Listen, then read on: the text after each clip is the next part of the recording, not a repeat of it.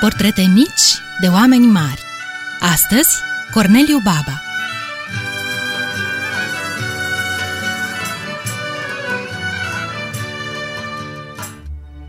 Bun găsit, dragi prieteni! Despre pictorul Corneliu Baba ar trebui să știm întâi că este unul dintre ultimii mari formatori de școală de pictură din România.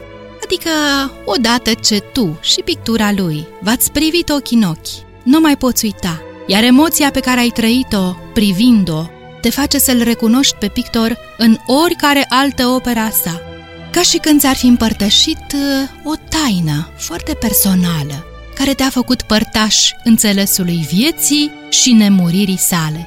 De asemenea, Corneliu Baba a fost formator de școală pentru că a avut ucenici, cărora le-a fost învățător, prieten și părinte. Un profesor cum puțini mai sunt astăzi.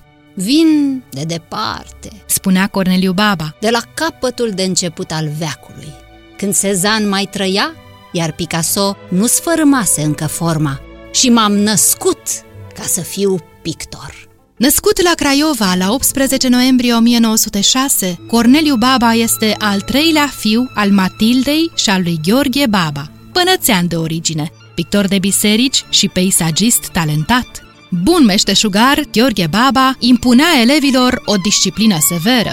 Corneliu Baba își amintește că de la vârsta de 4-5 ani a fost pus la oaltă cu elevii lui Gheorghe Baba în atelier și nu era scutit de bătaia peste mâini atunci când, desenând în cărbune după capete de gips, nu reușea prea bine să frece cărbunele cu miez de pâine și să obțină astfel valorile de tranziție între alb și negru, dorite de neiertătorul său maestru și tată.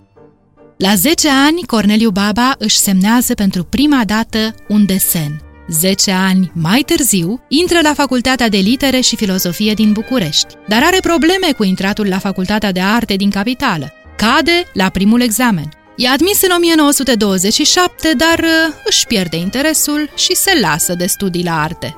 Între 1925 și 1927, tatăl său, Gheorghe Baba, pictează în județul Prahova bisericile de la Valea Mieilor, Albești și Ceptura, iar Corneliu Baba l-a întovărășit peste tot, lucrând cu el pictură bisericească.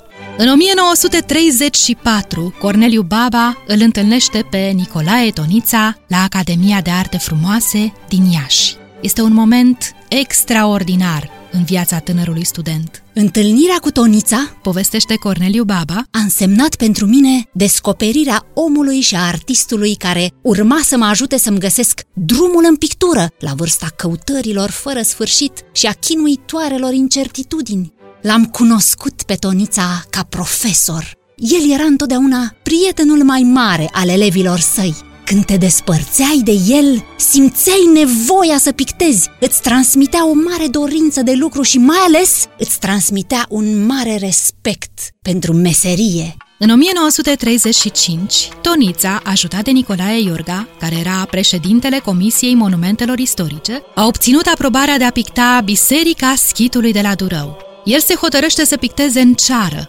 tehnică neutilizată până atunci la noi. În luna septembrie a acelui an, ajutat de câțiva ucenici, acoperă cu un strat de ceară fierbinte pereții pe care urma să fie realizată pictura. În vara anului următor, însoțit de mai mulți studenți, printre care și Corneliu Baba, Tonița începe pictura, pe care o va finaliza în 1937.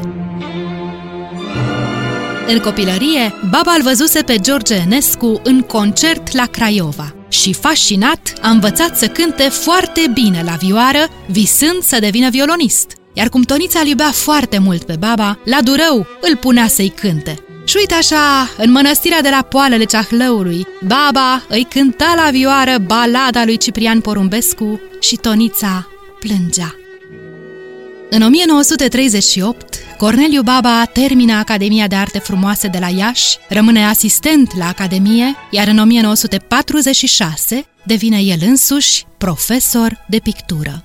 Tot în 1946, Winston Churchill rostește celebrul discurs de la Fulton, Missouri, despre cortina de fier. Se declanșează războiul rece, adică lupta fără tunuri și arme între America și Rusia, care a schimbat istoria multor țări, printre care și România și care s-a încheiat după multe revoluții în 1991.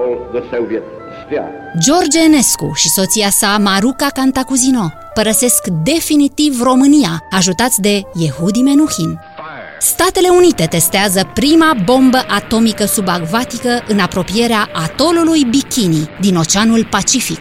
Iar creatorul de modă francez, Louis Reor, expune la Paris un costum de baie feminin din două piese, mai scurt, și îl numește Bikini, crezând că efectul lui va fi asemănător cu al bombelor abia explodate la atolul Bikini. Corneliu Baba debutează în 1948 la Salonul de Artă din București cu o pictură intitulată Jucătorul de șah.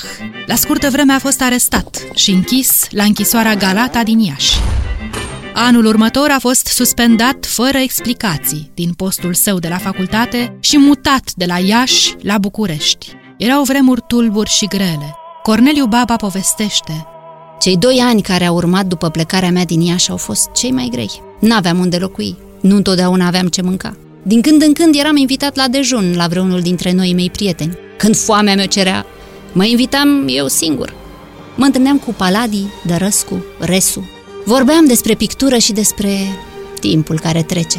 Criticam opresiunea care sufoca arta și desenam proiecte, Corneliu Baba este acuzat de formalism burghez în artă, iar studenții lui sunt etichetați ca babiști și sunt rău văzuți de sistem. Abia în 1958, după multe expoziții și premii în străinătate, Corneliu Baba devine profesor la Institutul de Artă Nicolae Grigorescu din capitală. Studenții și ucenicii săi sunt acum pictori mari ai secolului 20, Vladimir Zanfirescu, Sorin Dumitrescu, Ștefan Câlția, Sorin Ilfoveanu și mulți alții. Se povestește că Ceaușescu și-a dorit un portret pictat de Corneliu Baba, iar maestrul l-a refuzat spunând că îi tremură mâna. Dar despre relația artistului cu sistemul comunist și despre multe altele vom afla peste 13 ani, când se vor împlini 25 de ani de la moartea lui Baba și cele 17 volume de jurnal ale sale vor vedea lumina tiparului. Până atunci, dacă aveți drum prin Timișoara, nu ocoliți Muzeul de Artă. Aici se află cea mai mare colecție de lucrări, dar și de obiecte personale ale maestrului Corneliu Baba. Ați ascultat Portrete mici de oameni mari, Corneliu Baba.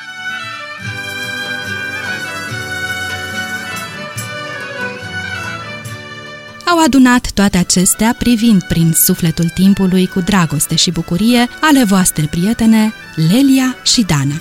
Și de v-a plăcut, vă așteptăm din nou cu o altă poveste mică despre un om mare. Să trăiți frumos!